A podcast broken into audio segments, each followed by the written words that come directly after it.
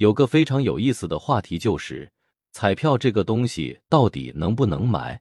很多人看到别人中奖几百万、几千万，甚至几个亿的时候，都感觉非常不可思议，觉得如果我来买也能中，然后就沉迷于买彩票，每天都买。但其实，问出这个问题的人没有想清楚一个问题，那就是概率的问题。你买一张彩票得花二块钱。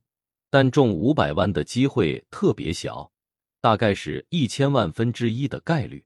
咱们用个简单的算法，把中奖的钱数五百万乘以中奖的几率一千万分之一，然后再减去你买彩票花的钱二块钱，其实算下来你是亏的。平均每买一次，你就亏一点五块钱。简单点说，就是虽然你花二块钱有可能中五百万。但这个可能实在太渺茫了，算下来你其实是在亏钱。所以，虽然有时候买彩票听上去很诱人，但长期看这不是赚钱的好办法。